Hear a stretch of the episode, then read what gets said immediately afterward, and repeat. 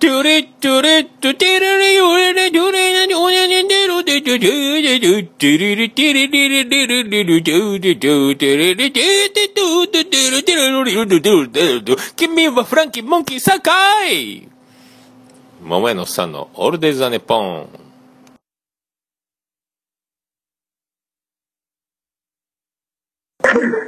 妄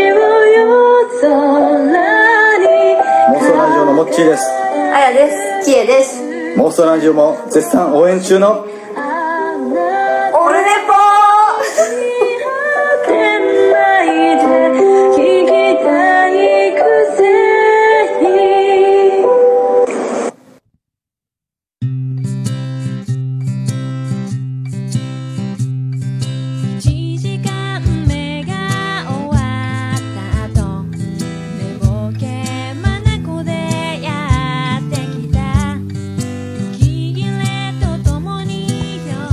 はいどうもやってまいりました。今マイクのスイッチ入れ忘れてました。第116回10月23日金曜日。時刻は1時を直前に控えた時刻12時56分近辺でございます。どうもお久しお久しぶり。1週間ぶり。中中6日の登場でございます。中6日？ん？土日月火水木。頭悪っ。どうも微笑むヤクルトバレンティンの顔はアジャコングに似ていると思います。どうも宍戸エリカです。早いっすねあのあれなんすか？僕あの月曜日この前の休みの日にえっ、と中学の同級生で飲み会をやりまして。えー食べ放題飲み放題時間無制限ということで、えー最初はあの女子2人と僕1人ででもう1人が、えー企画幹事、えー、J 君遅れてきたんですけども、まあ、先に始めとこうということで、まあ、1杯目飲んでたぐらいでもうすぐ合流と。えーそっからもうあのピッチが速くてですねもうガンガンガンガン飲むわけですよもうガンガンガンガン飲まれるとですねガンガンガンガン食べ放題飲み放題というその安心感の中。あと、えー後ろの、えー後ろがですね10人以上の女子会、えー女子大生がなんか若い子たちがもうギャーギャーギャーギャーうるさいと。でもう喋り声も、えーあんまり聞こえない。声がでかくなる、え酒のピッチが上がる、え生ビールを飲む。生ビール面倒くさくなる。で、えまあ、ドリンクの注文もなかなかすぐパッパッと来る感じでもないんでもう時間無制限やしですね。えーもう途中でハイボールになると、まあ、炭酸もそこそこに飛び散った、まあ、ほぼ水割りの状態のようなジョッキのウイスキーみたいな状態になったハイボールを、えーガブガブ何杯飲んだんでしょうか。56杯以上飲んでると思うんですけどもうガブガブガブガブ飲みまして。でもうそのまま、えー閉店近くまで追って。で下が、えー博多の24時間リーズナブル居酒屋とおなじみウエストうどん。もつ鍋ウエスト居酒屋ウエスト。そこでもつ鍋をで何飲んだか僕覚えてないですけどね。またそこでもつ鍋を食べまして、えー食べ放題飲み放題でもまあそんなに食べ過ぎてはないですけどまあ2軒目で下でもつ鍋だってもつ鍋を食べて何かを飲んだか覚えてないです。もつ鍋を食べたかどうか食べたっぽいけどあんまりあんまり覚えてない。で すまあだからですね翌日の残り方がもうそりゃそりゃもうすごかったんですよ。まあ本当あのタンザニアのイカンガが福岡国際マラソンであのね瀬古が優勝した時、えー最後の、えーストレート 100m で抜き去られてイイカンガが2位に終わったという伝説の、えー瀬古のロケットスタート。あの終始ずっとイカンガーが1位を引っ張って独走じゃないですけども、えーずっと1位で唇をベロンベロンしながらよだれ垂らしながら走ってたあのイカンガー、まあ、あのペースを乱すイカンガーのあのハイペースぶり、まあ、ああいう状況に、えー後から来た J 君がですね、まあ、やって、えー完全にそれに、えーペースメーカーいらずという状態でもうね、えーやっちゃいました。もう飲みすぎっちゅうことですよ。飲みすぎです。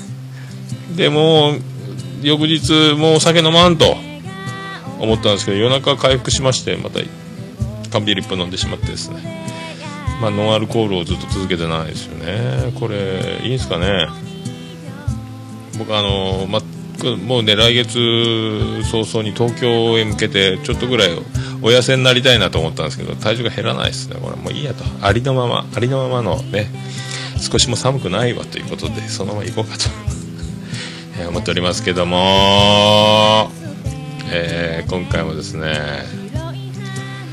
メールが来ておりますのでポッドキャストの巨匠アマンさん前回の放送分の感想をいただいておりますので読んでいきたいと思います、えー第115回楽しく聞かせていただきました、えー数あるポッドキャスト番組の中で「うんこ」というワード連発数ではオルネポがダントツの1位だと確信しました。これからも新しい替え歌期待してます。ありがとうございます。まあ本当唯一あの他の番組に誇れるもの、えー勝っているもの、えーこれはもう「うんこ」というワード。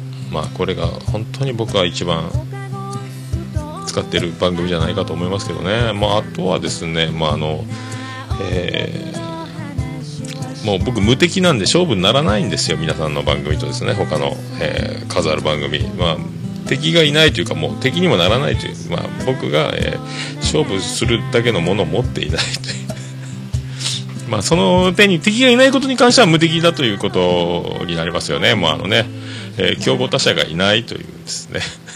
まあ、あのニーズあるなしに別に独占独占禁止法どうもこんばんは独占禁止法です。まあいいですけどね。ありがとうございます本当。まあでもこれこれしかないというね。まあいろいろさしちゃんがちょっとよそ行きよそ行きにもうねうんこのジングルとかもあんまり流さずにという状況が続いておりましたけどもねあの多分続かないラジオでおなじみのあの Q さんからのメールからですね、えーその後また立て続けに、えーオルネポらしさということで巨匠アマンさんからも、えーメールがありました通りですね、えー初心はするべからずっていうやつまあ、いいんです。そういうことで頑張ってまいりましょう。やってまいりましょう。あとですねもう一通メールが、えータイトルがですね iOSQ ということで、えー、とケリーさんからいただいております。おはようございます、えー僕も先日 iPhone6S に機種変しました。大きくなって使いにくいなと感じている日々です。iOSQ には iOSQ になってポッドキャストアプリが最初から入っているので iPhone の使い方をよく知らない人にも知ってもらう機会が増えるのではと思いました。えーポッドキャストアプリはバージョンアップしたら使いにくくなりましたね、えー前の方が見やすかったなと思います。ランキングの方ですがバージョンアップしてから以前よりも良い位置にランクインしてもらえるようになりました。えー未だランキングの仕組みはよくわかりませんがいい加減な作りの番組にでもよく評価してもらえるのでまあいいやと思ってます。ではそろそろ仕事先に行かなくてはなら行かなくてはならないのでまたメールしますわ。今メメールしますね。行ってきますということで。いってらっしゃいということで。ありがとうございますケリーさん。まあケリーさんはねあの言わずと知れたあのおもれきという主に歴史のことをパッと、えー話すポッドキャストのあのケリーさんでございましてですね。まああの総合ランキングでもものすごく上ですよ。ねあのまあ私のようなものにメールを送るというのはですねまあ本当あの遠山の金さんがねあの街に紛れ込むようなもんですよ。ね町人のふりをして。ねそんな感じですあと本当水戸黄門がねえ旅のじいさんのようなふりをしておいて実は水戸黄門であるというあの状態に近いなと思いますけどね いや、ほんとランクイン、もっといい位置にランクインしてもらえるようになりましたという、あの素晴らしい。あの、我がオルネポですね、趣味カテゴリーが統合されまして、えー一切ランクインされなくなりまして、今もう県外をずっと、えー県外をずっとさまよっておりますと。はい。そんなとこですよ。そんなとこですか。まあ、ちょうど、まあ、ちょうどいいですか？またね、そんな、えーもう今日ドラフト、ありまして、ね、あの我が旧国、えー旧国大附属、えー山本武蔵君、なんとびっくり d n a の、えー、と育成枠2位の指名、これはもしかしたら、もしかしたら、断って大学とか社会人に進むかもしれないですよね。で、まあでもそこでがっかり、自分の評価ががっかりだというところだけで評自分の判断をするのか、もしくはもうちょっと素材を良くして契約金がいい状態で入ろうと思うのかあとはその育成 DNA で育成をするのと他の球団で育成をするの自分の将来どっちがいいのかという、まあ、天秤なのか、まあ、DNA の若手が、まあ、育つ、えー確率。まあでもホークスとかに行けばもっと人数をし競争厳しいですから、まあ、どっちがいいのか。まあ僕の生き方によるともう流れに乗って育成になってそこから、えー支配下登録されて、えーほら見たことかと。ほら見たことかという風になっていこうっていう作戦持ちますけどね。まあ本当ねプロ野球選手の、まあ、寿命というかあの山本昌みたいなあの50歳っていうのはもうまあいない。大体もう20代で辞めていくとかあといろんなねあのえっと、世の中を知らないままあのスポンサーの、まあ、谷町的な、ね、おじさんたちに、えーついて世の中を覚えていくわけですけどもねもう野球少年が社会に出て、えー銀座のクラブに行ったりとかいろんなうまいもの食べさせてもらったりとかこう社会を覚えていくそのスポンサーたちの中でどんどんどんどんあの、えーよからぬ方向に行ってあちゃーっとなる場合もなきにしもあらずですけども大体野球道まあ、野村監督もそうですけども、あの、大家さんも言ってましたね。大家ベースボールアカデミー横縄の方でやってる子供たち、まず礼儀から、え、人とは、みたいな教育から始めるそうですよ。はあ、プロ野球選手もそういうね。まあ本当あの、まず人として、みたいな、もう本当恥ずかしい話でございますけどね、私もね、あの、え、キュッと、キュッと肛門を締めてですね、もう漏れない男になっていきたいと、いやもう次第でございますけど。まあね、本当ドラフトもいろいろ思うとこありましたけども、始めてまいりましょう。桃焼きの桃屋プレゼンツ。か 噛んでるぜ。ー桃焼きの桃屋プレゼンツ。桃屋のさん、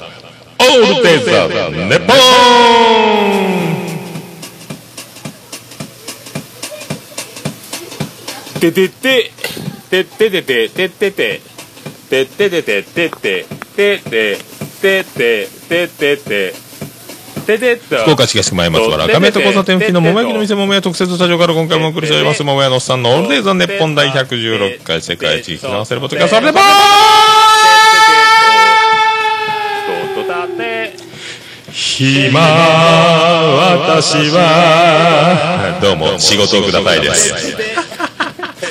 この大人に辛さを広げ飛んでひわへほひわてとってとってありがとうございましたいやもう10月も23日ああと1週間ちょいで、えー11月1日がやってくるということは私は久々に海外へとえー九州の外へという意味でございますけども。えー近づいてまいりました。ね、でこの前岡村さんの昨日「オールナイトニッポン」であのボイストレーナーという体であのロバート秋山さん出てましたけどなんか途中で僕寝ちゃいましたですね。寝落ちして、えーソファーで寝てしまって朝になって布団に戻って寝坊してえー収録時間が思った以上に遅れてしまいましたというめでたしめでたし。ちょっと鼻水がこれ危ないぞ。これ一番僕が気にしてたあの、えー11月1日東京乗り込む前のベストコンディションというところでちょっと油断してしまいましたね。ここからここから盛り返していきましょう。ここから盛り返していきましょうね。本当ね。まあそういうことでございますので第116回始めてまいります。よろしくお願いいたします。ジャンルもスタイルも。年齢も距離も超えて音楽とつながりだけがそこにある。バーチャルミュージックフェス音ガメフェス2015リンク。音亀フェスはライブのようでライブでないネット空間を使ったバーチャルな音楽フェス。フリーダムなステージでありリスナーにはフリーな音楽イベントです。今年の参加アーティストは春アニマルキャスター。ズボーカリスト笹山。中村ピアノ。DY メガネ D Q フロムさん。川上。ピアノマダン。ゆみゆみパラダイス。レップ。デストロイヤー。あやこオンミッツ T 豊か。うまうま以上の参加アーティストで今年もやります。配信記念生放送。今年はまさかの 2days 11月21日22日両日の夜。ユーストリームなどで配信記念生放送を行います。この放送内にて世界最速で音亀フェス2015の模様をお届け。今年はリスナーと出演者が共に盛り上がれる夜を2日にわたってお送りします。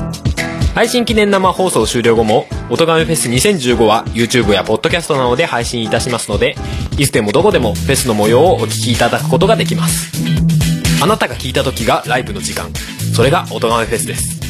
さらにライブまで毎月「おとがめフェス2015アーティスト情報をお届けする生放送番組「おとがめフェスサテライト」をツイキャスなどを使い行います。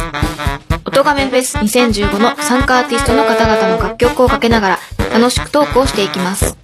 詳しい日程やタイムテーブルなどの情報については「おとがめフェス2015」と検索して特設サイトをご覧ください「おとがめフェス2015」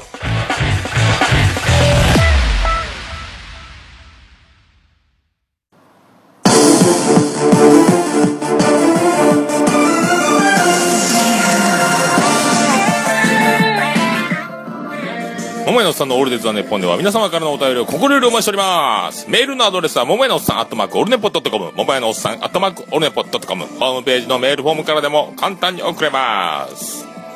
そして何といっても LINE アットも開設。どんどんどんどんお願いします。Twitter の DM リプライでも OK です。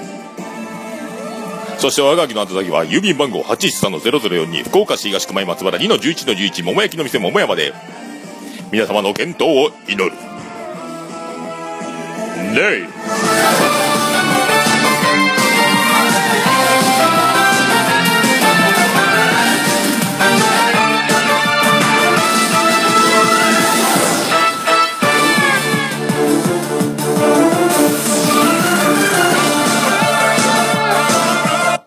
うんこミサイル。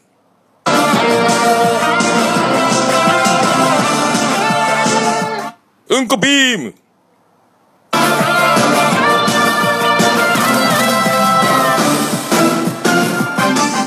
全部乗せフラッシュ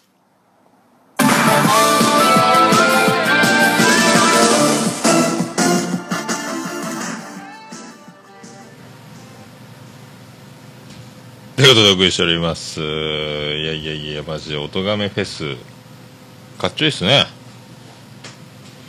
もうなんか、えっ、と、まあね、あの、3の9さんだと、我らのピアノマン、見えないラジオピアノマンとか、まあね、あの、ボーカリスト笹山さんとか、中村ピアノさん？あの、多分続かないラジオ準レギュラーさん？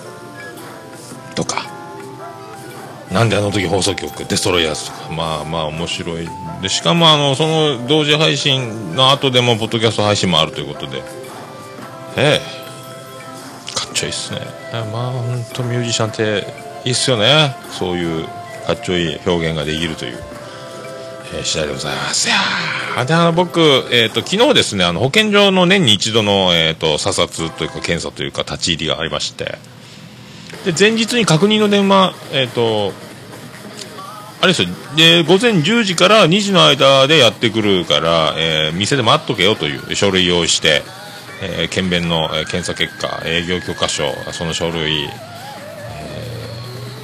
ーあと、衛生講習会、受講証明書などを用意して、えー待てと。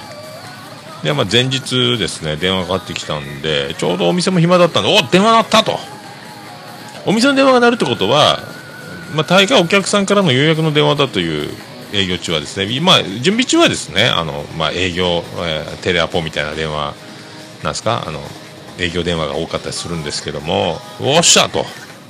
で電話取ったらですね、もう電話口で、あの、その、もう組合長、えっ、と、某組合長がもうあの、結構お年を召されて元気のいい方、まあ、まあね、飲食店なんで、だからあの、声が元気がいいんですよ。えー元気がいいということは声が大きいということですよね。で、あの、携帯電話なのか、自分のところのお店の電話なのか分かりませんけど、受話器に口が近いと。何言ってか分かんないと。これだから、あの、ちょっと親しみのある言い方が、えっ、と、電話で聞こえたんで、これは常連さんが、えー予約の電話をちょっと、えーの一杯引っ掛けた状態でしてきたのかなというぐらいな勢いだったんで、3回ぐらい聞き直したんですけどね。そしたら、えー組合で明日10時過ぎに来るという旨の、えー電話だったんですよ。聞き直して聞き直してやっと分かりましたすいませんもう一回もう一回すいませんあのよく聞こえないんですけどってちょっと10回耳離したりしていろいろ工夫したんですけど全然全然聞き取れませんとすごかったんですよだからあのあ、じゃ、ラーメンぐらいですかあ、じゃ、ラーメンぐらいですか？あの、あ、じゃ、ラーメンぐらいですか？あ、じゃあ、ジュースぐらいですかあ、ラーメンぐらいですかもう全然聞こえません。えー、両院組朝10時過ぎにやってきますということを、えー、3回も言わして、4回も言わしたのかな？全然聞こえあの、まあね、あの、トランシーバーとかたまに昔工事現場とかで使ってた時も、あの、元気のいい人は口を近づけすぎて聞き取れないと。えーマイクの感度を、えー過信してるのか、えー信用してないのか、まあ、そのどっちかであの口を近づけすぎると。聞こえませんというね。そういうことですよ。もう。えー僕はあのマイクにポップガードつけてますんであのなかなかあのふーっと吹いてもふーってならないですけどね。そんなあのもっとうわーなったやつをご想像いただければと思いますよ。でドラフトですよ。えっ、と工藤さんが高橋純平、えー県立岐阜商業取りました。まあ本当すごい運がいいですよね。まあ本当孫さんがオーナーで、えーそ王さんが会長で工藤さんが監督と。まあ実にクリーンなイメージが。で実に潤沢な資金と。で3軍まで敷いてどんどん選手を入れて。でもドラフトもあの社会人とか即戦力なしですよ。もう高校生ばっかりドラフトで取って、今から4、5年鍛え上げて、這い上がってこいと。上がってこんなら知らんぞと。上がってきたものだけがあの分厚い戦力の中に加えてあげると。超一流の。だからもう本当に強いチームが続く技を取っていると。だからあの結果が残ってないチームはもうすぐにでも血を入れ替えたいんでやっぱ社会人大学卒業の即戦力、まあ、高卒でも飛び抜けた高卒を入れてすぐ使いたいというもうそういう、えー欲が出ているということと。あとまあジャイアンツ、えー、鍋常さんがいたり、えー、といろいろずっとあのフロントがもう昔も揉めてましたし。で今年はあのねちょっとあの選手がちょっとガチャガチャやってたり、えー、と今監督が責任を、え成績不振の責任の方で原辰徳君グータッチ、えーチームのことを当時はティームって言ってましたけどもう最近はそのティームって言うとモノマネされるのかどうかやめもうチームっていうようになりましたけどね、えー巨人軍とか我が軍みたいなね。で高橋由伸が、えー選手権監督でなるんじゃないかということででもまあこういう状況で、まあ、ドラフトは、えー監督決まって出るのはちょっといかがなものかということで多分監督不在のドラフトを41年ぶりかなんかにやってってと。でまあだから死に滅裂なドラフトという記事もありましたけども阪神もしかりやけどもでも巨人はあからさまにだからですねあのいろいろやらかしたのが、まあね、若手の2軍のピッチャーだということでピッチャーをしこたま取ってましたね。相当ピッチャー辞めさせる気でおるんじゃないかというのがありありとありありとですね。まあその球団側の責任もあるし突き放すだけで処分でおお咎めなしというかあの、ね、球団がそれでクリーンにチャラになるかというのも懸念して多分育成枠とかで1年は、えー、ともうただ抱えといて臭い飯食わせるじゃないですけどもバッと切って処分じゃなくてっていうのもあるかもしれないですけどもとりあえずだからもうでもどんなにいい成績を心を入れ替えて残してももう一軍では使えないでしょ伝統の巨人軍。ということで多分たくさんピッチャーを入れたんじゃないかという予想もありますと、えーあとはです旧国のあの、ね、超超上位指名のと思ってた、えー山本武蔵君が全然選ばれないと今こういうトリプルスリーの時代がやってきたというとこですか？だから打力に自信があってもそれをで飛び抜ける、まあ、あのロッテのアジャって言われてる誰です？名前出ないですけどももうね、まあ、1軍2軍を行ったりあと西武のおかわり2世の山川君とかも行ったり来たりでしょ。だからあのパーンって花開くのは難しいんだろうと。だから走塁と守備もなかなか目を見張るものがないとというところで漏れたのかもしれないですけども取っておいた方がいいかなと思いますよ。あとあの13人兄弟でおなじみの、えー、とエース富山君左のまっすぐ球の力もあるんですけど選ばれずと。あとキャッチャーキャプテンの誰でしたっけ？岩崎君。呼ばれずとはあ旧国は監督がプロ元スカウトでプロ野球選手でいろいろパイプがあるのかと思いきや旧国全然。去年のだから清水と、え古澤がパンパンってドラフトをね、取られたのに、日本ハムにふ清水、ホークスに古澤と。うまいこといかんもんですね。あとびっくりしましたよ。で、オコエ君が、えっ、と、仙台育英の、誰でしたっけ？平沢君でしたっけ？平沢大河でしたっけ？あのすごいバッターを、えー抽選で外してオコエを1位で通ると。するとあの梨田監督がお声をかけさせていただきますとやっちゃいましたね。梨田監督そんなお声にお声をかけさせるとかいうのはそれはなしだ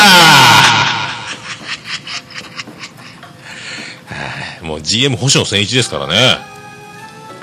はいもうけしからんって言われる千一、まあ、星野千一といえばですねまあ千一つながりの話なんですけども、えーうちの長男ブライアン。えー、一昨日友達とですね、えー、と運動場で、えー手を両手で手をつないで2人で輪になってくるくるくるくるくるくるくるくる回ってキャッキャキャッキャ喜んで遊んでたと運動場で。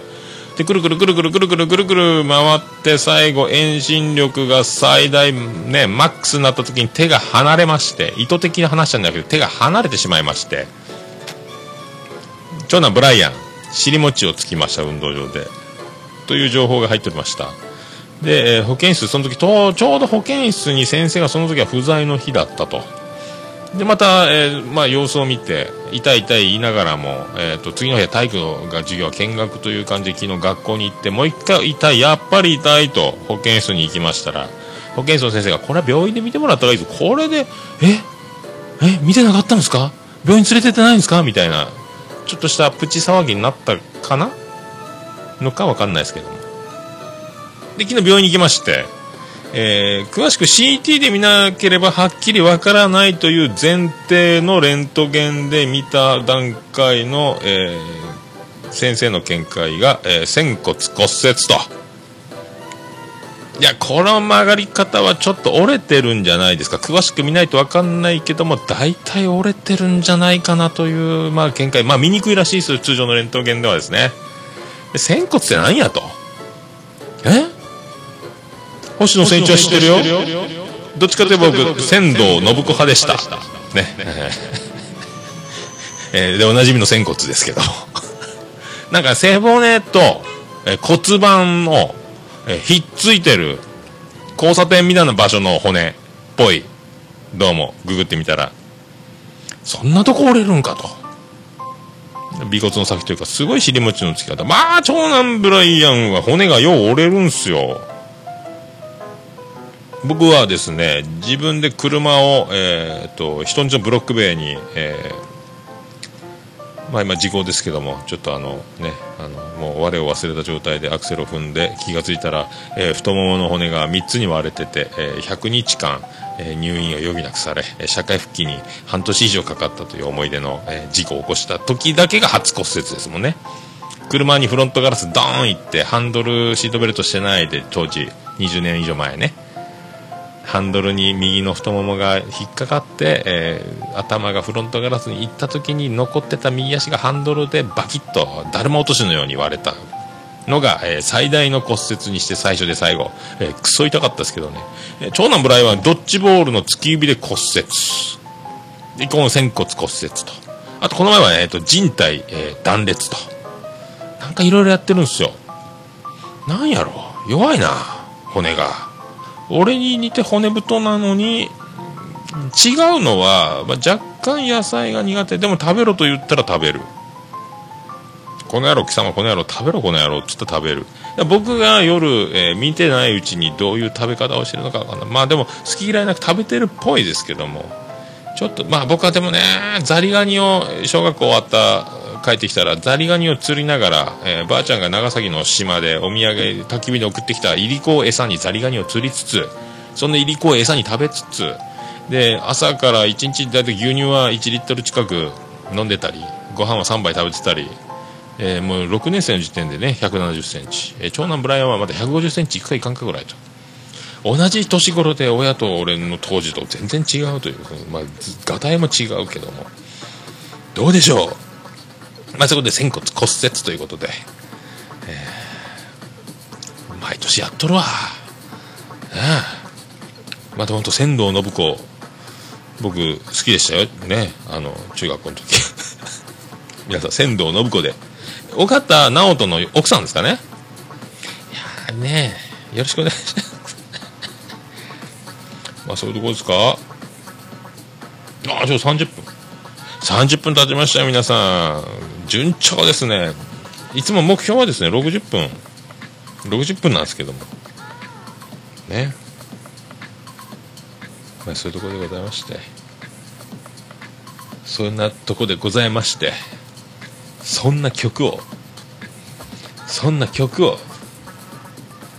行きましょうか。どこ行きましたっけ？ちゃんと、えー無事に、え1曲目から流れる。これ曲の途中から流れたら怖いっすね。行きましょうか。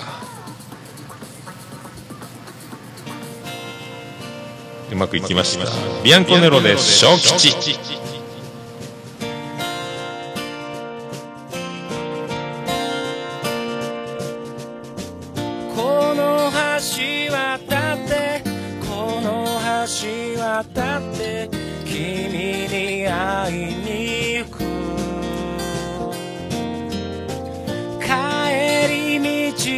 ちょっと寄り道したくて川辺に腰を下ろす。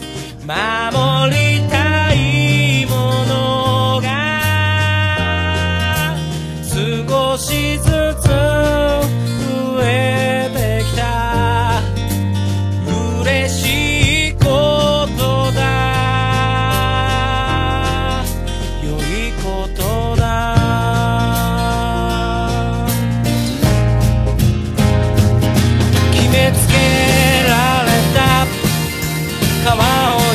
横目にして僕らは少しわがままに暮らす今日の街も何せ窮屈で僕の心をかき乱してるの極端に見上げることが減ったこの空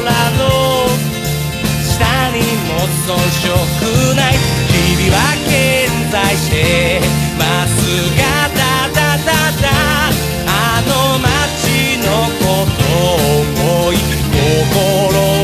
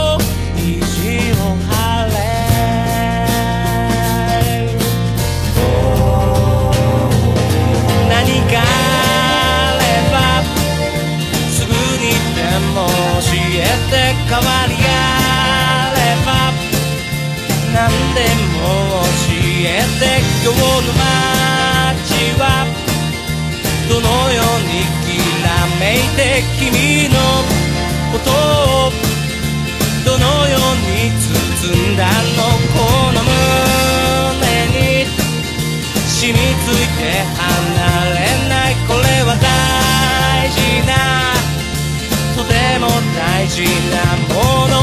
めめしかろうが。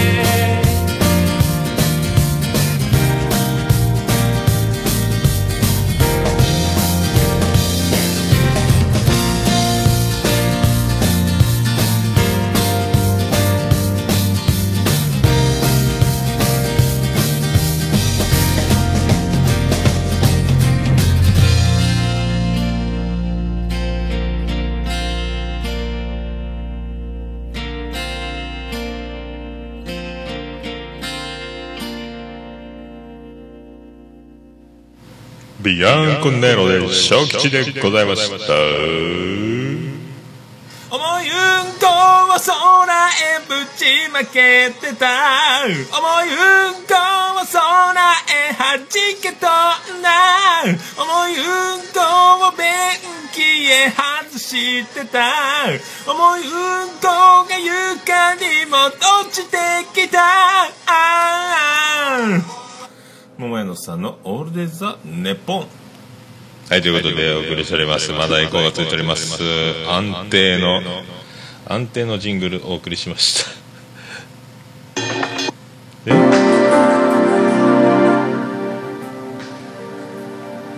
いやああとそうですよ、あの、LINE アットの方でですね、あの、ビスマルクさん、ビスマルクの秘境ラジオでおなじみのビスマルクさん、サーファーズレディオショーのレギュラーでもございます、ビスマルクさんから、えー前回の感想ですかね、一言。LINE アットに入っておりましたんで。読んできます。僕の車洗車担当僕なんですよというか僕しかないんです。僕しかいないんですけどっていう笑いました。といういただきました。ありがとうございます。はい。洗車は僕しかやらないと。誰も笑ってくれない。でもなんかね、車だけは本当ね、車潔癖じゃないですけども、車が綺麗じゃないと、なんかもう危険な気持ちになるんですよね。本当ね。だから車に僕ゴミ箱置かない派です。ゴミが残らない。前必ず持ち帰るという。ね。必ずすぐ捨てるという状況でございます。よろしくお願いします。まあ、あとですね、まあ、この月曜日、あの、白イン型に前回も話しましたけど、ね、あの、博多レジェンド、明太ロックス、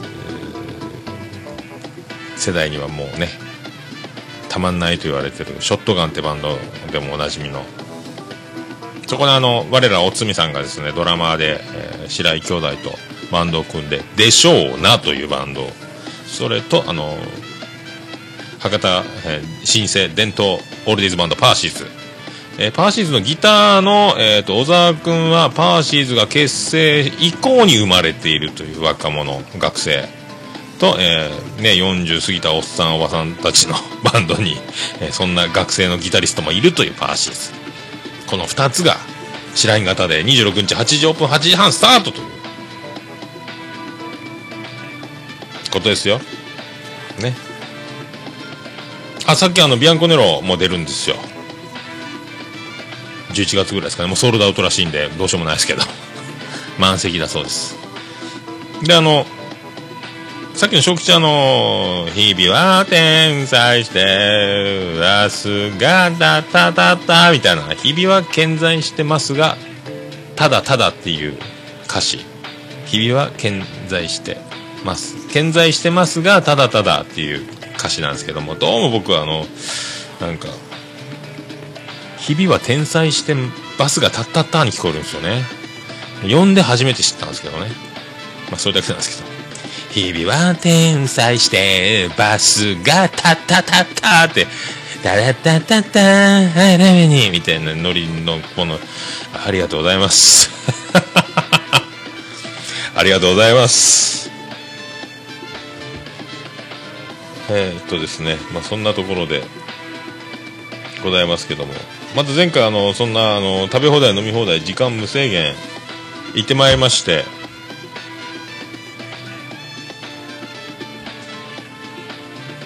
えー、とまたマヤさんのサロンのところ行ってまいりましたちょっとトークしましたんで、えー、うーんマヤさんとトークのコーナー VTR スタート。撮っております。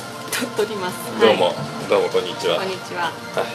前回の反省を生かしてですね前回施術後にえ取ったらもう僕があのように言ってた今回は、えー今からあの毎回サロンに来たら、カウンセリングを、前先生が取り調べをはいして僕の、えー状況の把握をそしてどの刑を執行するかというのを決めますので、ははい、ただ大丈夫ですか？今日はもう40時間ぐらい寝てないですか？いいや寝てる寝てる。朝夜勤明けにここ来て1時間ぐらい寝てる。すごい。芸能人大丈夫ですか？自分が施術中にアロマの自分が寝てしまうとか。ねあでも眠いぐらいの方が多分受けてる人も気持ちがいい。手順が飛ぶことはないのでもう。すごいねもう染み込んどった。染み込んでる。それはあれやね、うん。あの松田がバッティングフォームを体に染み込ませるために何回もバットを振り込むみたいなやつやね。うん、分からんけど、分からんね。うん。いやまたなんかね順調やったんですよ。はいここここ2週間、うんうんまたやっぱギリギリ前日昨日ぐらいからまた顔面が顔面がそうです。なんか、うん、の巣引っかかった感覚。退治してもらったのにね。そうそうそうそうそうそう。ねでかかったな でまたな感覚的にねあのまた目が潰れてる感。あーじゃあこうビフォーアフター写真撮っとくとかでも面白いよね。そうねそう。ネタになるねそれとあと自分で車に乗りながら帽子を脱ごうとしたらまぶたを親指の爪で刺してこう血が皮がむけたまぶたこう。もう治ったけど何日かびっくりした。激痛が走った。目刺さんでよかったねっていうか自分の手が見えてないってことやろ。でも座りが良いでしょってこうブスッおーってなって皮むけて血がダーってまぶたをかったーすごい顔のムズムズはどうやろうな。でもねこの周期はでも確実に減っていきようね。2週間持ったよ。思ったね。そうそうそう。いやどうやろう。まあお顔また触ります。もうどんどん顔がでかくなるよう感じがするけどね。ねえ。これ3回目やろまあどっかで1回こうなんか75分かなんかでやったりお顔触ってもいいけど。ね顔面巨大大作戦俺最近ね。あの仕事から帰ってきてまず手を洗う時にえっ、と洗面台で自分の顔見るやろ。うわーっと思うね。いや何がうわって思うの？老けたわー。年あ年やからしょう年そう超えたねなんかね。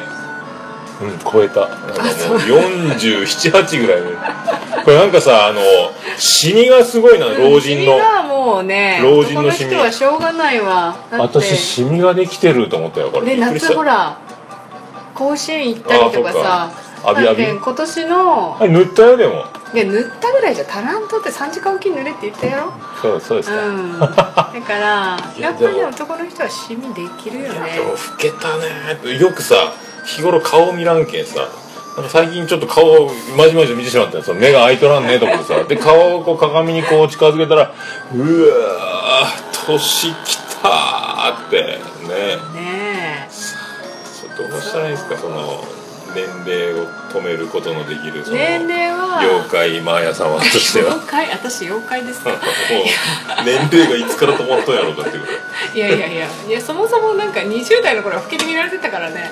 と俺もそうよでも。ね30ぐらいで多分どっかで逆転というかそこでステ俺ずっとだけね幼稚園の時から小学生。で小6でもう170やろ、でもう家で留守番しとったら新聞の集金は奥様いらっしゃいますかっていう。もう待てと。まだ10代やっていうのが。でついにでまあまあ見た目よりは実年齢の方がね、追い越されとっていうか若く見えるねっていうのは一時期あったけどまたなんかこれね。イおっさん来たね。おっさん。まあ名前が桃屋のおっさんっていう名義にもも桃屋の兄さんに変えるか今さらもうダメか。もうダメか。でもそうそう今日そうですよ。iPhone ちゃんと見ました？これ。バンパーがつきました。よ、はいはい。見ました見ました。素敵でしょこれ。ついに。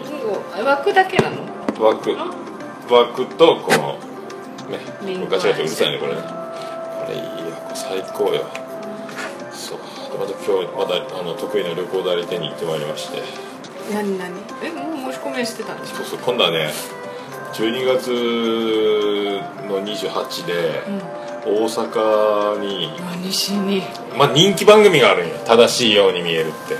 その人たちが茨城なんよそうそうポッドキャストのもう56年やる。よその会が飲み会を地元近辺大阪在住の人たちだけでオフ会的茨城？うん茨茨城。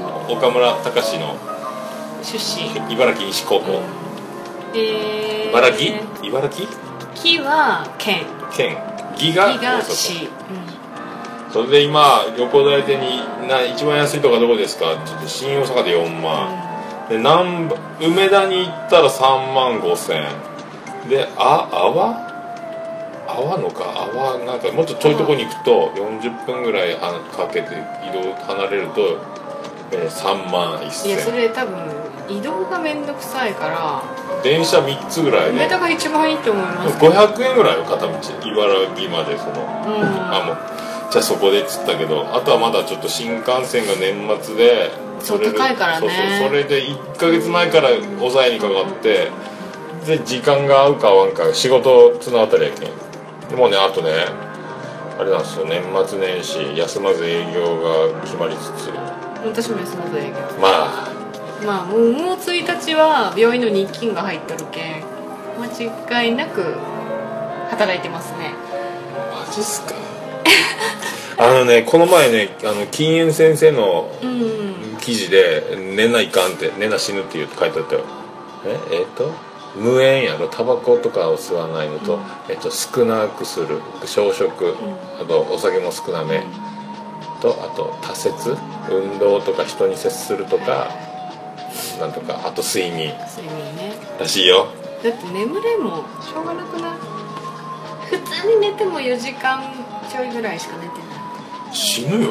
いや死んでいいもん。全国の皆さん あの衝衝撃の衝撃の死にます発言えー、だってもうもうよくない？もうなんか満喫した。ちょっと待ってくださいよあでも私も1月東京行くからそこまでは来てこうかなまあでもまあ目先のねまだ死ねないがやってくるやろ。まだ死ねないほどじゃないけど、まあ、チケット取ったから。まあねでもね今回のそのえっ、と正月年末年始をやるという大義名分で28日の月曜日を年末で休んでしまうかというえ日帰りするじゃなんか一ホテル泊出てたね。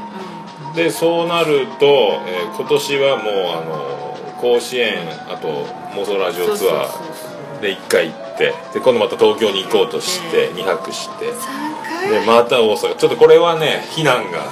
まだ言うてない。いやちらっと言ったけど、いやそれはどうやろう。まああと金額聞いてみてねって言ってこのけ激安3万1000円が出たけん。さあここからですよ。まあそういったのを含めたですね今日はあの治療を。そうなんかね多分そういうのがストレスになってるんだよねその楽しいことをこう後ろめたい感じでやるのがあストレスなのかなとかって。そっか。なんかほらイベントのあたりからでしょ？おかしくなったねおかしくなってる。じゃあいかんやん。いやだからその後ろめたいと思ってるからストレスなんであって。うん何が悪いんだバカ野郎。かそうそう何が悪いんだというのもどうかとは思うけどだからそこをあまり後ろめたいと思わないように。繊細なこの血液型と性格が出てるんですかね。が繊細やか分からんけど、僕あの B 型に憧れてるんですよね失礼なね。そう B 型が繊細じゃないみたいいな言い方買うやって。何が悪いんだってこう稲尾とっていうかさこれ俺はこれが好きなんだよみたいなそう感じそうそう。論破するよね。そうそうそう。何が悪いと。ね。私はあのこっち行くんですけど何か問題あれでもあるんですかみたいなね自分で歩けますけどみたいな。羨ましい限りでございますね。前田大先生のその生き様が。はい B 型でございます。いいはいいよねなんか。うちのあのあれよ母親ビリジアン群青緑の63年 B 型なん B で型。うん、まあでもあれは嫌だと思うけどね。どういうこと何やねんあんたっていうのあるけど。いや B 型にもいろいろあるんやなと。いやそう血液型にくくんないよってたった4つじゃんそうそうそうそう。俺もね O 型とは思えんことが多々ある自分で。O 型はねでもねあのチクチク言うよね。なんか A 型はまあまだ、えーなんか納得いくけどあ O 型のチクチクは納得いかん。チクチク？なんかさなんだろう私私も別に血液論者じゃないんだけど。あれか。言い方なんだろうな。ししぶといしつこいんか。なつこいというか。なんやろうね。なんやろうね。どうしたらいいですかね。うん。私嫌いじゃないけどどうなんや映ろうな画にうるさいけどね。なんやろうね。忘れればいいのあーでもあるな。このね心配性と遅すぎた反省を繰り返すやろ。で今度は今度こそはってなるわけよね。でこうなってくるとあの時はこうだったから今度はこうみたいなそのなんかねルールが増えていってね。自分でもなんかこうそれやそれそれ。そうそうそう。そんな気がします。だから多分反省反省が向いてないのに反省をしようとするし計画立てるのも向いてないのに立てようとするああ向いてない大体そうそう。それが多分ストレスなんだろうな。生き方は全てねその流れに乗乗る乗っていくだけやけど自分であの方向とか先を見るのがまあ苦手っちゃ苦手、ね。まあ、好きじゃないっちゃ好きじゃないね参りましたの。そういうのをこう立てようとするからかなってこう見てるとまあねでもまあでもなんかそういう感じやけどまあ今タイミングがいいっていうかよう休みの日のねお出かけ事が増えてきてそうね。うん。またそれもねまあ貧縮の一つではあるかもしれないけどそれはそれででもまあ楽しいとようん。でもねこうもう休みのために家にいないというこのこのこれがほらこれもこれやね。そうそうそう後ろめたファイヤー。後ろめたさがあるんかなと。後ろめた症候群。うんなんかこの辺からだよね。やっぱり8月の17日ぐらいからか本当に旅行に行って楽しかったけどなんとなく後ろめたいと。でこの辺がピークでしょ？ここほら申し込み行ったあたりじゃない？ね本当に OK もらって旅行代理店に申し込みに行きましたぐらいのこの間なるほど。ぐらいがたらもう顔がって言い始め 顔が、そうそう顔が蜘蛛の巣かかったみたいな状態が続いてこの辺だもんね恐ろしいな、うん。だから後ろめたさがストレスなるほど。な気がします。まあだからといって性格なのでねこれもうねこうもう自分を愛するしかないもんね。うん。そうそうそうそうそう いやでもねちょっとねあの心配性だというのを自分で気づいてあのアンケートを答えてねそっからそれを今度気にしすぎおじさんになってき気にしすぎ。てでそれを気にするがあんまりなんかもっとなんかねわけのわからんことになっとるねもうちょっとやねこれ慣れてくるっちゃねそうね。なんか一つは理解をするってそうね。自分は心配性なんだからしょうがないと。素敵やん。そうそうそう。で私は悪いことではないと思う。それでね一番うんこの替え歌思いついた時が一番嬉しいよね最高の気持ちになるねなんかね。ああすっきりするわと思うよ。はい。ね小学校の時からやけんね多分。そうね。多分これなんやなうーん多分これなんやきっとこれだと思う。ね上手にストレス解消をすればいいけどそれがストレス解消なのかが私は分からん。知らないね。うん。だから割り切ったらいいんじゃないの？ね。でまあ後ろめたくていいさ、それ後ろめたいよ大し大ね自分だけ遊んで。何が悪いんだバカ野郎ってことだね。うんうんうんそうね。違うか。ちょっと違う気はするけど。なんどんな息子たちとか連れてってついでに大阪であでもホテルに2人置いとくわけかな、うん何飲みに行けるもんね。そうそうそうそう。ね。いやでもいいとよこれこれでいいはずなんよ。ただなんとなくやけん。まあまあまあね。まあ、またこれ東京行けばまたまた新たな刺激で帰ってくるやろ。うそうそうそう帰ってくるとナックテンションが高いんだよね多分ね。うん。張り切っていきましょう。張り切っていきましょう。はい。まあねあの多分ね連続してあのシルバーウィークの時、休みを取ってないのと忙しいのと全部重なってで顔がなんかおかしくなってそんなんやないとそんなんやない、もうでも今だいぶだけサイクル的に戻ってきたよね。うんだちょちょうど重なってたけどね甲子園はある漫談はある料理は用意するでここ激務があってでギューッとなったの。ギューッと。緊張そうそう。で体重がガッと増えて夜お腹いっぱい分になって、ちょっと今またね筋肉元にいつものペースに戻してる、でも今日食べるんやろそうで怖くて昨日はもう夜お酒を飲まず、えーご飯も食べず。まあ今日今日もまだそう食べてない。バナナ1本。夜中に、えー、と店の片付けの時におにぎりのご飯がちょっとだけ残ってそれをおにぎりで食べて。そして夜中の3時過ぎに寝たけど1時会話にバナナを1本食べてで牛乳を2杯ぐらい飲んで、うん、いい感じやろビビっとうけ ビビりが出たやろやっぱりこのままじゃ寝るの怖いみたいな。お酒飲むは飲むのままはいいけど。うん。そんなところでございますよ。ね。はい。まあまあちょっと。新しい心配性のご提案をしていかない関係ねこれから。そうね。全国の皆さんへ。心配性へのご提案ね。そうそうこういう生き方いかがですかっていう。うん。そう15分経ちましたよ、はい。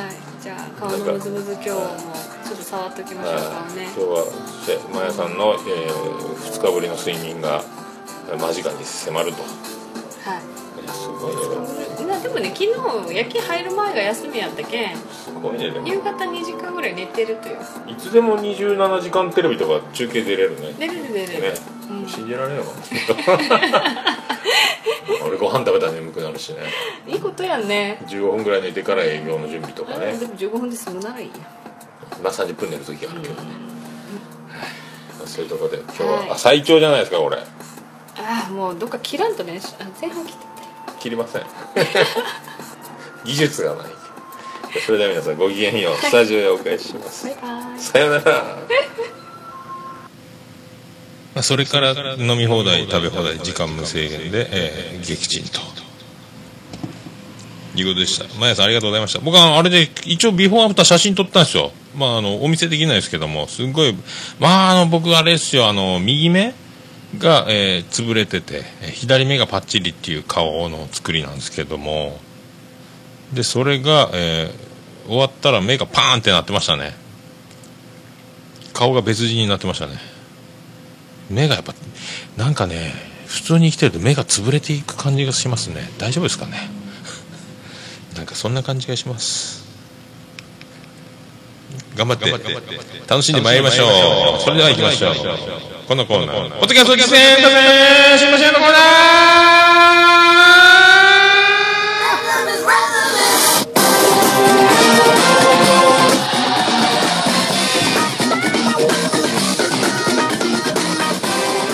はい、ということでこのコーナーは、ポッドキャスト出会いの広場っちゅう、その名の通り、ポッドキャスト、僕の趣味であります、ポッドキャスト、あれ聞きました、これ聞きました？を発表しつつ、皆様からのお便りもお待ちしつつ、番組やってる方は、こんな番組やってますけども、という、実践、多戦知りません。いただきたいというコーナーでございます。それであの早速ですがこちらにでもですねポッドキャスト界の巨匠アマンさんからですねメールをいただいておりまして、えータイトルがですね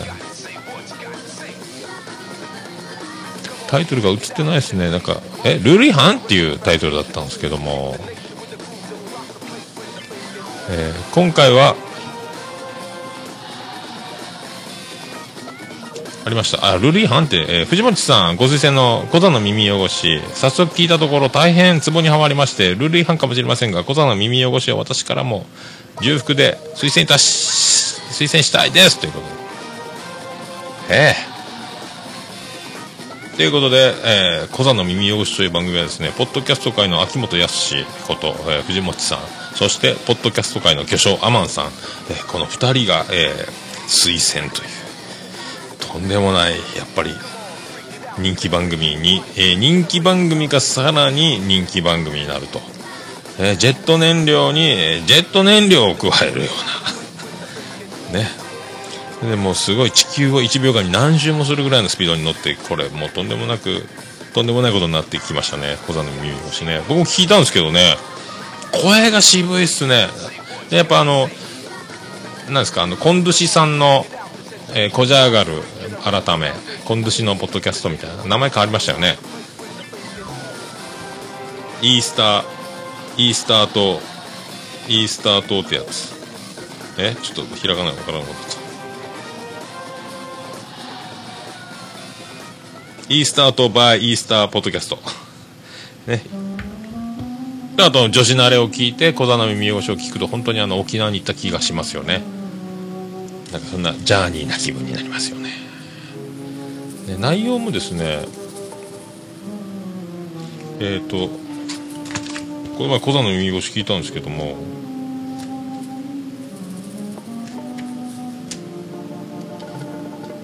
どこ行ったっけ？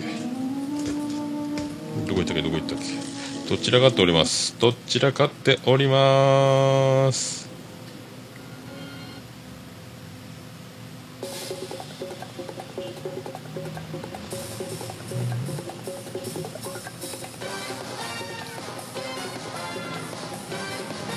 どこ行ったっけな。なんか宇宙のなんかななんしたっけ？なんかあのユタユタがおるとかおらんとかなんかあのうつ病みたいなパニック障害とかなった時のその医学的な見方ではなくてっていう話だったですよね。そういうあの神様のなんか神がかったことが起こったみたいなことだったんですよね。でえーっと見失いました。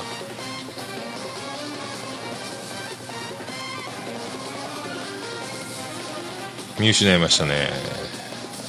なんかそういうそういうのをねでもいろいろその見解なんか聞いてたらやっぱ受け取り方次第で結構だから前向きに楽しくあでもそういう解釈いいなみたいなね。だから病気っていうくくりにしないっていうなんか感じで面白かったですよね、うん。聞きやすいっすどんどん聞ける感じがしましたで今その、えー感想を書いたところがどっか行きまして、えーよろしくお願いしたいと。どこ行ったんやろう？ねもうなんかメモがねどちらかっておりまして、えーなんかその大体携帯のリマインダーにこうメモしてで、えー消し込みみたいにするんですけどもなんかもう手帳にしようと思ってパッと見れるように。と思ったら自分の字が汚くてよく分かんなくなるという。すごいすごい状況になっております。あとですねえー、ともう一つアマンさんからメールがもう一つ来ておりまして、えー今回は秘境ラジオを推薦します。私は人の体験談に興味があるので好物ですということでいただきました。ビスマルクのさっきもあの感想を僕もいただきまして結構ありがたい話ですけどもね。あのビスマルクの秘境ラジオっていうのは、えー、と100回、えーノー宣伝ノー CM ノー告知ノー SS SNS で100回やって自分のために100回やって自分がその喋りを克服するために苦手な喋りトークスキルを身につけるために100回、更新してみて自分はどこへ向かうのか100回経った後の自分が見てみたいみたいな感じで始めたやつをコンセプトでね。まあ、その間のねえー、と竹さんのサーファーズレディオショーには出たりとかもう下田全全開で振り切ったりとか。で最近はえっ、とねツイッターも始めて告知しつつということで。なんか大気晩成の話とかしてましたよ。この前3の？3分の2みたいな。ね大気晩成はまあ彼ら若いんでしょうから38ぐらいからもう大体見えてくるだろうというなんか、えー認識だったみたいですけどね。2人で喋ってましたけど。まあでもねまあ40になった時点で僕の的にはそう思いますけどね40になった時点でどこ向いてるかでしょうね。まあだからあの38で全てが決まるとかではないと思いますし、まあ、厄年を境にいろいろ病気になったりいろいろみんないろいろありますもんね。まあちょうど年も年なんでいろいろ周りにまあ不幸があったりいろいろいろんなものが重なったりとかっていうパターンはありますけどまあでも50、60ぐらいからやないかっていうもう僕はもう43になったら、え期待しておりますけどもね。まだまだこれからあるぜと予期せぬことが。というまあね。なでもそういう話ってでも本当飲みながらしたら楽しいなと、まあ、思いますけどね。とか思っております。はい。それとですねあとポッドキャスト界の秋元康こと藤本さんからもメールいただきましてですね。まだもう1時間超えておりますけども行きましょうガンガン。えー、桃屋のおっさんさんおばんちゃんポッドキャスト界の秋元治過去でしたっけ？藤本です。そうそうそう秋元康じゃない。あのそれ秋元治ってそれ。こち亀やないかこち亀の先生の名前やないか。えーもうこうなるとですね、もう、秋元康関連、次はもうあの、私の墓の、えー秋シリーズでいきますかね。まあいいですけど。えっ、と、ね、読んでみましょうかね。それで、えっ、と、それでは早速行ってみましょう。もっちの今週のおすすめポッドキャストのコーナーかっこコラコラと、あらー、もうね、もっち先生、藤もっち大先生、藤もっちさん、えーちょっと、コーナー、コラコラと自分で言いつつですね。でもいいんじゃないですか？ねえ。藤本さんのポッドキャスト発表コーナーさあ、やってまいりました。えーポッドキャスト界の総合エグゼエグゼクティブプロデューサー藤本さんの、えーもう1万以上の番組の中からおすすめを毎週紹介していただいております藤本さんの、えーおすすめ今週のおすすめポッドキャストのコーナーやってまいりましたで続き読んでいきましょう まずはオーバードーズチャンネルを紹介させていただきます。この番組は前ジャンボ宝くじと月刊ダメダメ団を看板番組として構成されていて、メンバーはボンラジオ2をはじめ、結構ネットラジオ界では、えー顔の広い前島さん、通称前ちゃん。名前の通り大柄なポカロ P。ボーカロイドで作曲するアーティスト、かっこ、の、えジャンボさん。えー気が向いた時に登場する、過去笑い、鈴木2003です。特に、マイジャンボ宝くじ内のマイジャンボ兄さんのお歌のコーナー。ちょっと字が見えなくて、老眼、老眼か？えーは、ジャンボさんのギターテクニックが素晴らしく、即興で曲を作るジャンボさんと、その曲に合わせて歌詞を作る前島さんのコンビネーションは一丁の価値ありです。もちろん番組中に流れる BGM はほとんどジャンボさんの楽曲です。癖のない耳にスッと入ってくるナチュラルな楽曲なので、よかったら CD で聴いてほしいですね、と。おー CD があるんですね。えー続いて紹介するポッドキャストは、マギ、かっこマギーのアルファベット MAGGGIE、G が3つあるのボイスメモです。えーこの番組のパーソナリティマギさんとトラ兄さんはいわゆる音楽ユニットかっこボーカリストと作曲者という関係だそうですがどう聞いても講師ともに深く関係しているように聞かせてません。かっこ笑い。あら。つながっちゃってるんですかね。えー、つながってるんですかねこの二人は。体の一部分がつながっちゃったんですかね。よしなさいっちゅうことですけど、まあ、呼んでいい。えっと、マギさんが一人喋って、一人で喋ってる時の、えー癒しボイス、癒し系ボイスは聞きどころの一つですが、トラ兄さんと喋ってる時の、えー素の喋り方もまた楽しいです。また旅先の情景を言葉だけで伝える話術に長けていて、ラジオなのに脳裏に今の状況やその土地の様子をが浮かんでくるような気になります。お二人は、えー、おのおのでトラニーの気候天候、えっ、と、あと、マギのポッドキャスト、えー、二重鍵括弧、えー花の色は移りにけりな悪義に。というポッドキャストもされていますので、お時間があればぜひ合わせてどうぞ。という感じで今週はこの辺で、えードイツ版エルン州に本社を置くスポーツ用品メーカー、元井アディダスありがとうございます。シャウエッセンで。ございます。ありがとうございます。ありがとうございました。いやいやいやいや、藤本さんのこのコーナーが毎週続くことを祈るばっかりですね。ということで BGM も変えてみましたけど。あ、オーバードーズチャンネルの前ちゃん、前島さんってあの、サーファーズラジオショー、レジオショー出てましたよね。ビール大好きの方ですよね。あ、そっかそっかそっか。ボンラジオの前ちゃんって言われてる方と、やっと僕も一致しました、これで。えーテント戦が、松尾松本清張です。つながりましたね、テント戦が。つながりましたよ、僕も。なるほどね。で、マギーさん。マギーさんって言えばあのね、モデルの今、タレントとして活躍のマギーさん僕大好きですけども、あの、ボディオイルを毎晩十何種類も塗って、パックを欠かさないという美に対する、えー向上心に長けているマギーさんと同じマギーさんなんで、マギーさんか。可愛いんでしょうね。で、えー、トラニーさんとただならぬ関係ということで。で、これ全部あの、その、個人でやってる番組も全てリンク今回記事に貼りましたんで皆さんよかったら聞いてみてください。ええ藤本さんありがとうございました。えーと、今週、もっちの今週のおすすめ、ポッドキャストのコーナーでございました。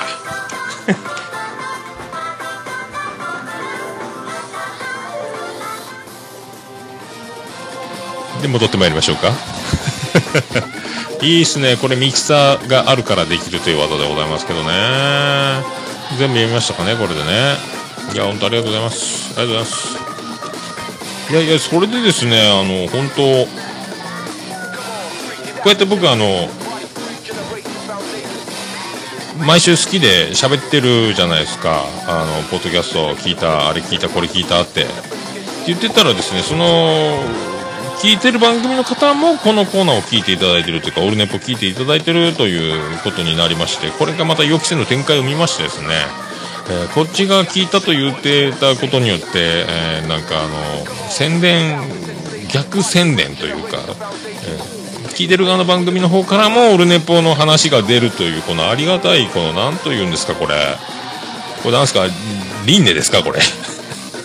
輪廻の日記ですかね、これ。これすごいっすね、本当いやー、びっくりしました。ありがとうございます。で、あの、本当あの、あれですよ、多分続かないラジオのオープニングでも喋っていただいたりとか、えーこの前、ドヤ声ラジオでも、えーほぼ、えーオルネポンのことをいじる会を1個設けていただいてですね、ありがたい限りだと。びっくりしますね。こう、うとうとっと、うとうとっとこう聞いてたら目が急に覚めるっちゅう、ね。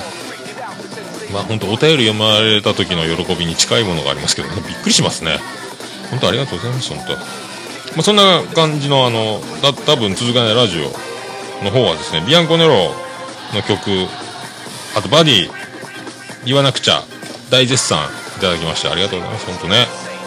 ビアンコネロ東京で活躍、活動中なんで、本当対バンする機会があったらですね、いや、本当僕、宝くじは当たったらですね、まああの、ビル買いたいんですよ。でも常設のスタジオ毎回今特設スタジオ今日もツイッターでさっきあげましたけども毎回セッティングして録音してるんで時間がねもうもう2時過ぎてますけど今。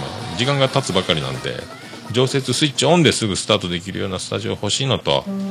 あとこうやってあのもうみんなゆかりのある方々がいっぱいこうどんどんどんどん広がってきてありがたい話なんでですね。でミュージシャンの方もねこうお世話になるというかいろいろつながってまいりましてこれだから本当宝くじさえ当たればですよ。もうみんなもう宿泊費から全部一式負担してですね本当あの福岡ツアーですか？やってみたいですよね。CB ライブハウス CB おつみさんのところに本当あの3 93ヒール3とあとバーディートミーさんのバーディーとビアンコネロあとおつみさんのバンドも全部でフェス的なライブをできれば最高ですよね。打ち上げ会場から宿泊所から全部オルネポが負担しますという。あとはもう透明服ツアーみたいなのもいいですよね。東京でもやって。で名古屋にあの多分なんであの時放送局の徳松さんたちがお店をポッドキャスト収録トークライブカフェみたいなのをやるとかそんなのと一緒にトークもコントもラジオ収録も兼ねつつ音楽も一緒にやるライブ。東京も福岡もツアーで回るとか。ねもう全部あのオルネポが負担して。ね。ケータリングも負担して。宝くじ当たれば何千1000万ぐらいで足りるんですかね。やってみたいですよねそういうのね。あとはそういうミュージシャンたちだけでですねあのコンピレーションアルバムとかあのオルネポレーベルを作りましてレコーディングをして、えー CD を作ってとかねやってみたいですよね。宝くじお願いします。いやでも本当そういうね。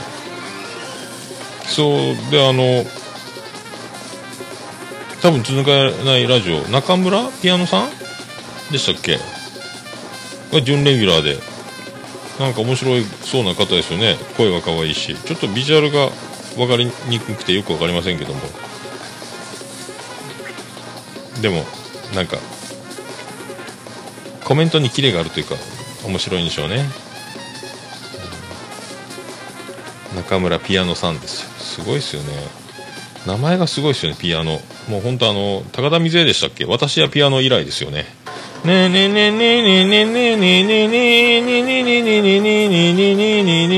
以来名前にピアノ的なピアノが名前になった人みたいな感じがしますけどいや本当ありがとうございます本当ありがとうございますマジでありがたいっすよ本当よかったっすよね本当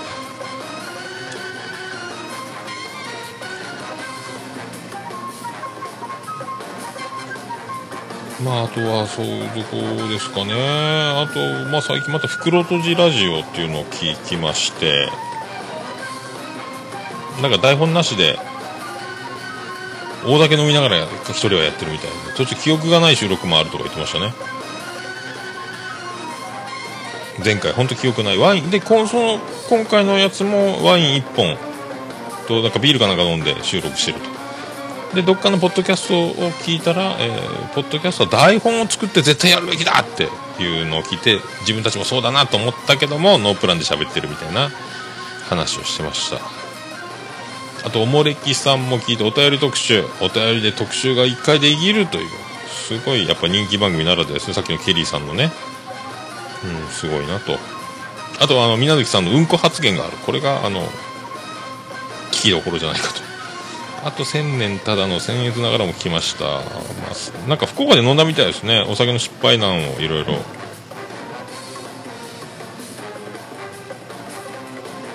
なんか言うとりましたよ。なんかね店の前で今ねおばちゃんたちが立ち話をしててですね。すっごい店の前にいるんですけど。まあいいか。店のドアの真ん前に一段上がってきてドアの真ん前で日陰になるからですかね。店の前に立ち話を中で収録行われてますよ。あとまあ本当安定に面白いんですけども安定に音が小さいと。でも千年さんと多田さん多田さんがですねこれぐらいの声の張り方じゃからえっとこれぐらいの声の張り方になる場面が何回かあってですね。ボリューム満金にしてやっと聞こえる時があるんでこれで次の番組にランダムでポッドキャスト聞いて切り替わると音がドーンって、まあ、なるっちゅうことですよ。でも面白いんですよ。聞こえないのも含めてまあ面白いんですけど。あとまあ野木らひラジオ237回の最強伝説も聞きましたけど戦国とか幕末で誰が一番強いのかみたいな。宮本武蔵じゃないかとか。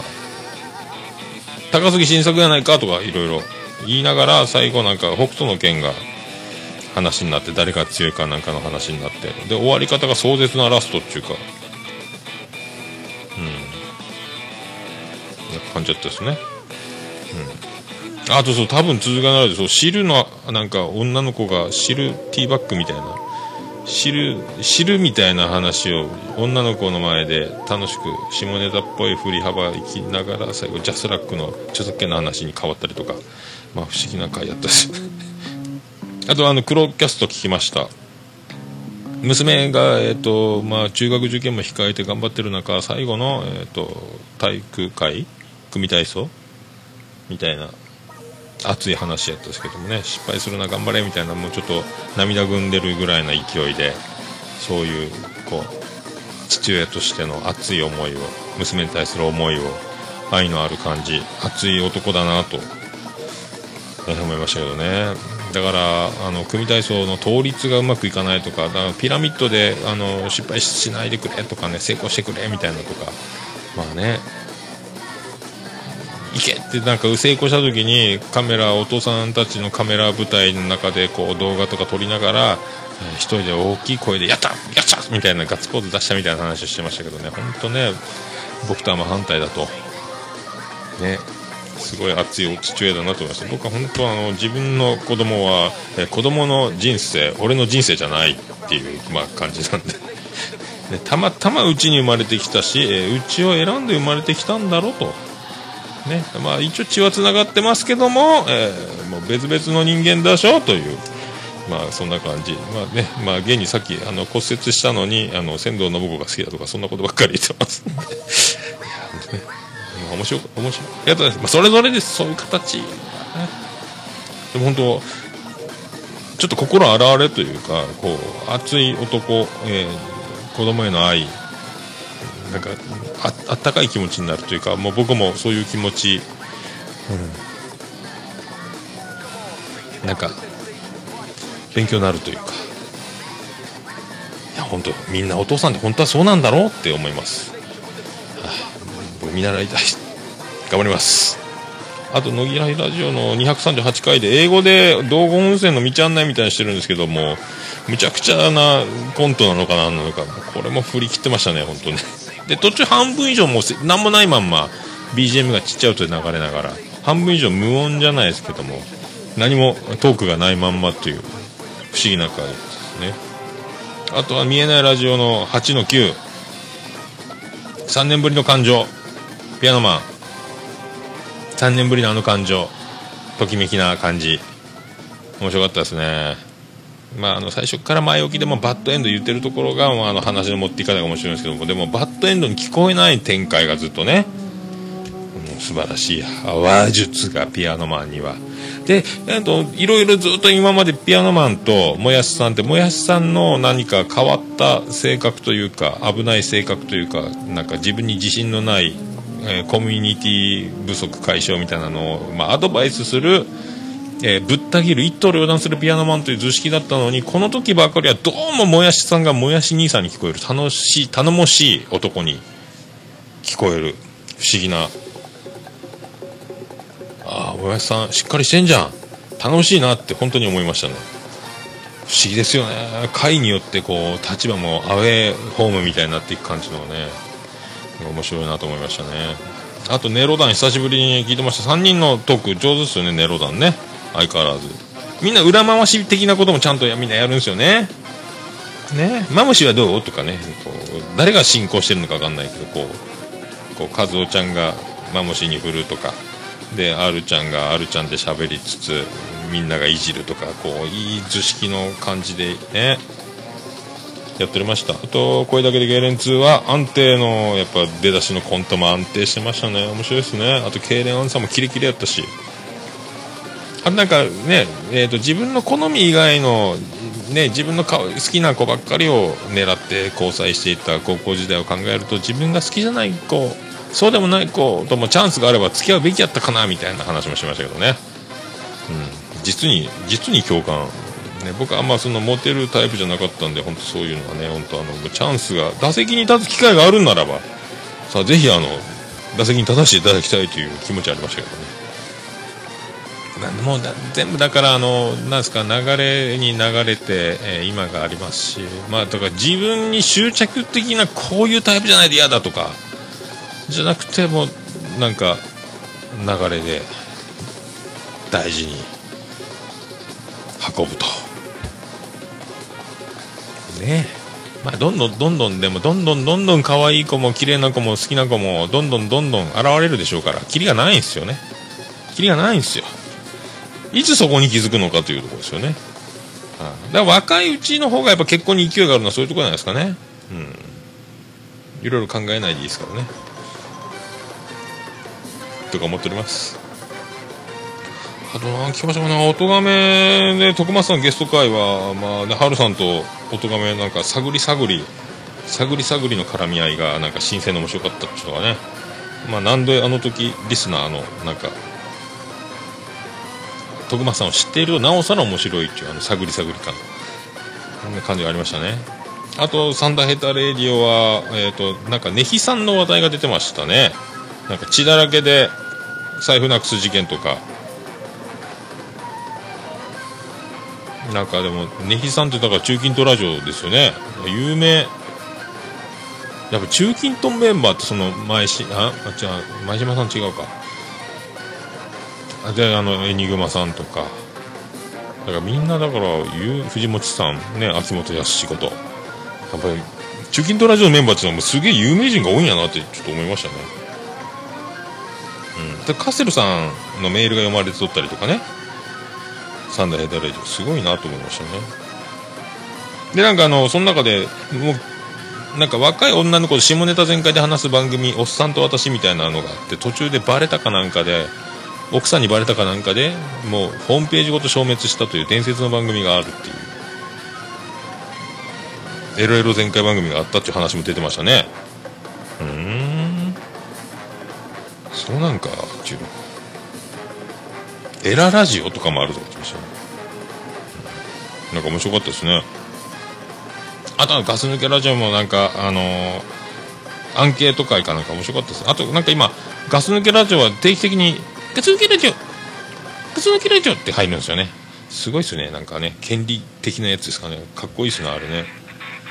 あとやっぱねザックさんと隊長の絡みなんですよ。隊長に、えー、無茶ぶり的ななんか振りをするんですけども隊長がナチュラルなノリツッコミをするんですよ。そのあのワードのキレというかセンスというかですね。で、えーノリツッコミをしてますよっていうノリツッコミじゃないノリツッコミなんですよ。こうナチュラルな感じで一回飲み込んで否定に持っていくあの間がめっちゃ面白いですねやっぱね。あれはもうあのもう先輩特許じゃないかと芸術的じゃないかなというぐらい面白いですねやっぱね。あののノリツッコミ、うん、あとはあのねドヤ声ラジオさん本当ありがとうございます本当ね。あとあの、ゲーモさんに、えーポッドキャスト界の案内所っていうあの肩書きいただきましたんね。ありがとうございます。いやーね、ほんとね。あの二人本当トークのなんか、まあその回でも触れてもらってましたけど、無駄ないっすよね。なんかね、面白いんですよね。ちゃんとその、何迷い道も込みで、えー、とトークがゴールに向かっていく無駄のなさを聞きやすいんですよね話がどちらからないっていうかシュッとしてますよね。多分シュッとしてるんでしょうね。頭が良くて。まんまそれがトークに出てるんじゃないかなと。しかもノー編集ですよね。すごい。頭が良くて、えー冷静で面白さも知っていてと。でも今まで一番面白かったのはあのゲームさんが、えー、と忠重さんに会った時の話の、えー、と増田さんの顔を見見たら正しげさんに見せてもらった回を正しいように見えるで話してたら増田さんが「出たよ!」っていうのを怒ってたという「出たよ!」って怒られなんか正しげさんが怒られてたよみたいなくだりででゲモさんもようちゃんの顔を見せたとちゃんとそこにちゃんと乗っかってようちゃんが「出たよ!」って返したあそこがもう伝説の、えー伝説の面白い、えー振りがしっかりしたコントのように聞こえたのがあのようちゃんの「出たよ」が一番僕今までのドヤ声ラジオ大賞じゃないかと思うんですけど。ありがとうございました。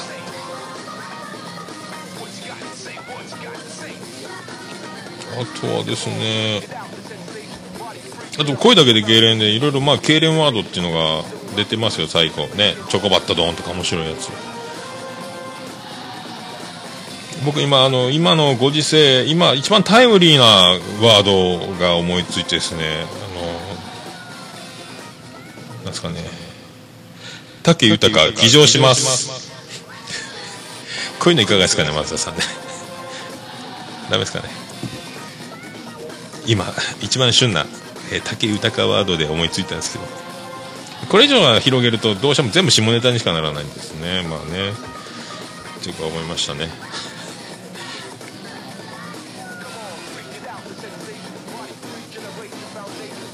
あとはまあ音亀に出てたピアノマンもねハルさんと探り合い。やっぱみんな探り合いになるんですよねトークね最初ね。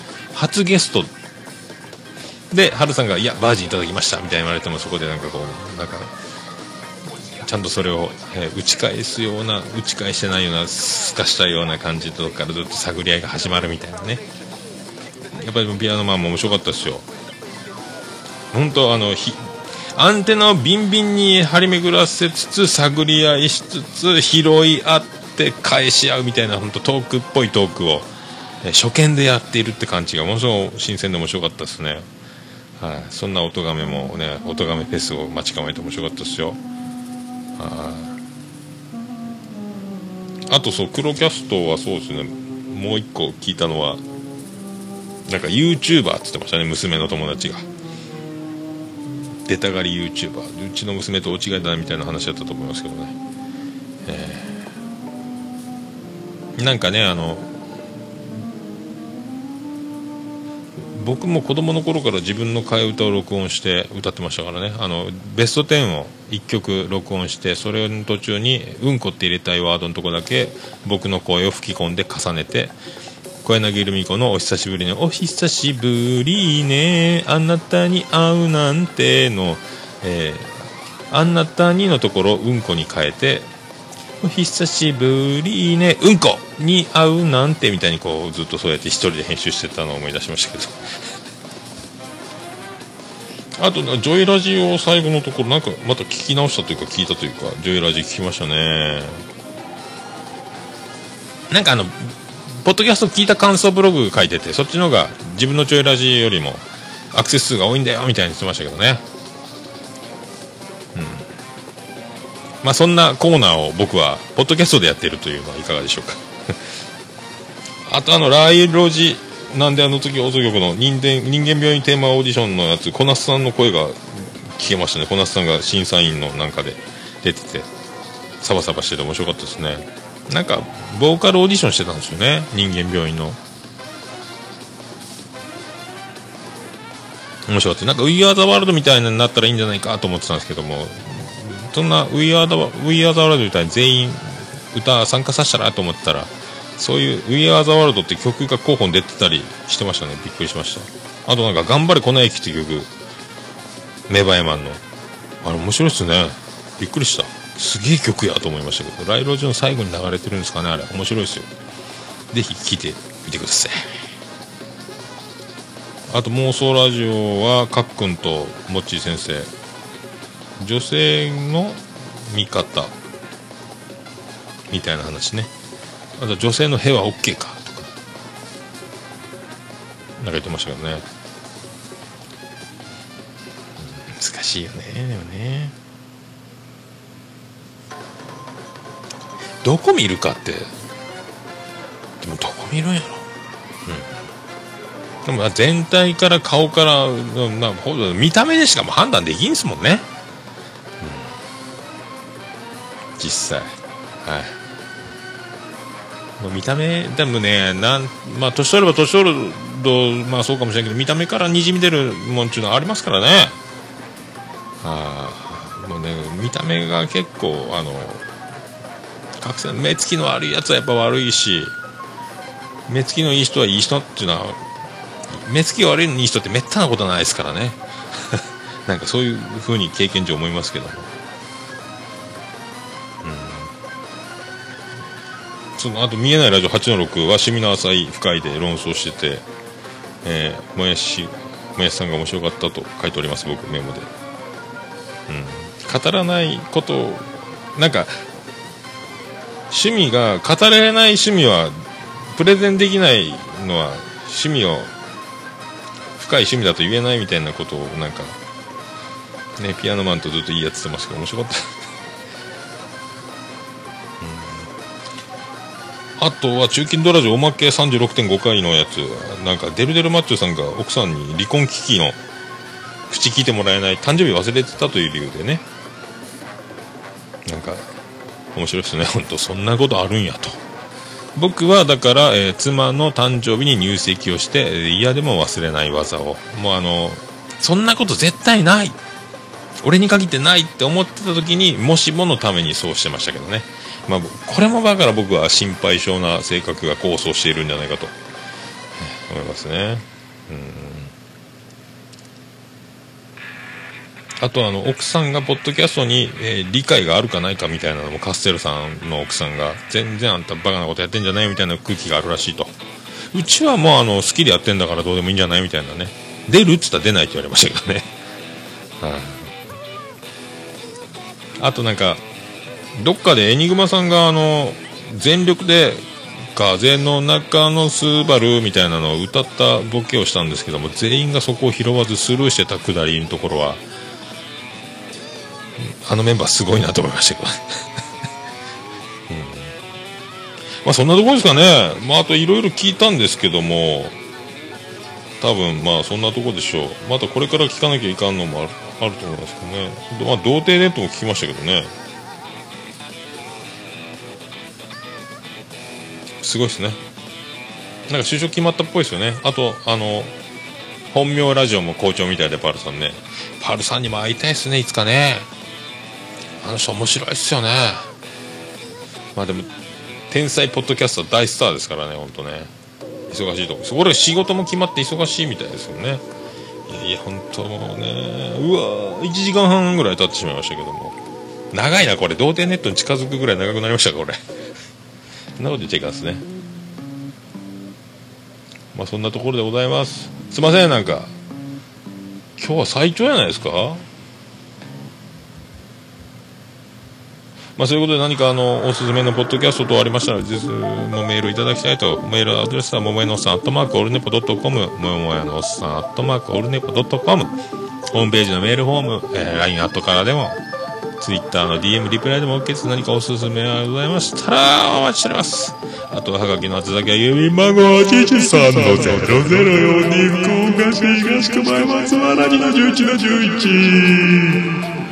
桃焼きの店桃山でお願いします。着払いはなしでお願いし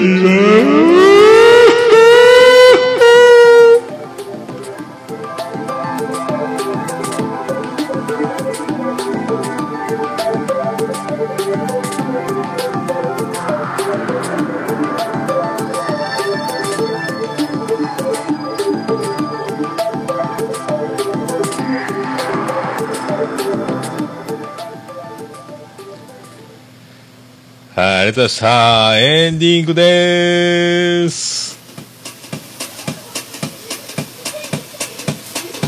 ててて、てててて、ててて、てて。てて、てて、て。て、てて、ててて、ててと。福岡市松原亀田交差点沖の桃焼きの店桃屋特設スタジオから今回もお送りしました第116回10月23日金曜日。てててと世界一聞き流せるポッドキャストてホホエムバレンティンはアジャコングに似てるんじゃないかスペシャル。えー、そんなことを言うても、嘘がバレンティンスペシャルでお送りしました。ぶち抜き8時間89分。お送りしました。とってとあとってとで最長でございますよ。もうとって1時間40分超えますね、これね。ありがとうございましたと本当こんなことあるんですね。まあ明日から日本シリーズと。これスカパーであるんですかね。ないんだろうな。でもフジテレビのスカパーではやってほしいなと思ってますけどね。ホークスのやつはないんやろうな。とてたててととたなんかこれこんなに長々やっててなんか言わないかんことを忘れてたりとかあるかもしれないですけどもうよくわかんないですけどねそんな感じであとあのそうそうそうあの3の音亀フェスの3の Q さんが出てた回の最後に流れてたあの歌めっちゃいいっすよねあの歌をあの歌を売ってこない売る方法ないですかねあれね。わかんない。まあそんな Q さんたちがおすすめしたお気に入り絶賛のバーディー。オールナイトエンディングテーマでございます。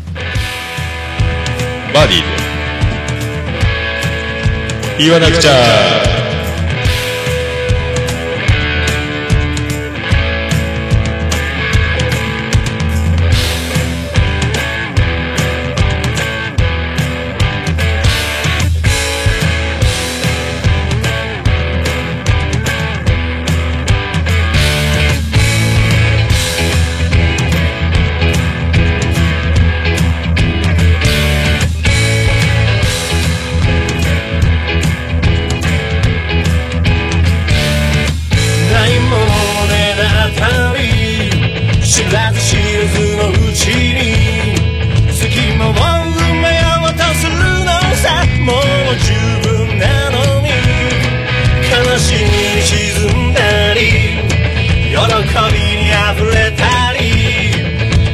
しいくらいがちょうどいいすぐに忘れちまうから強く簡単に君が過ごした言葉で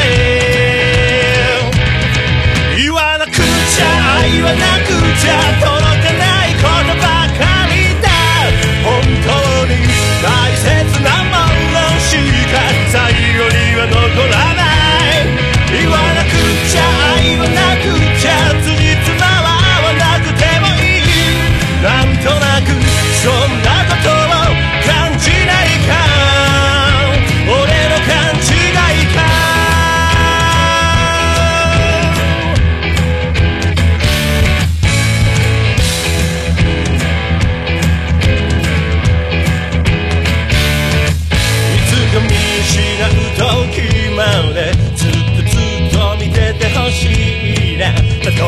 れて崩れても僕は君の忘れ物。言わなくちゃ愛はなくちゃ届かないことばかりだ。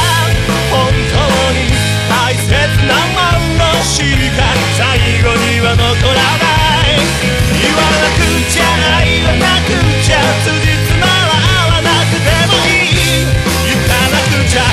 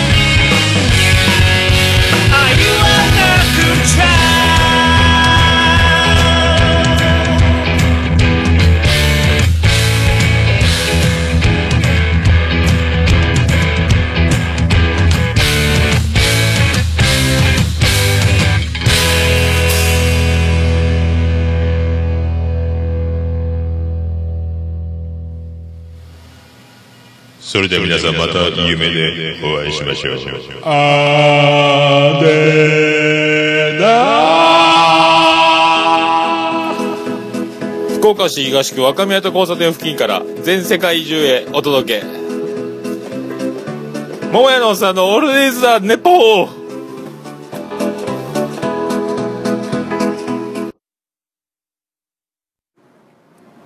おるね世界一聞き流せるポッドキャストオルネポ。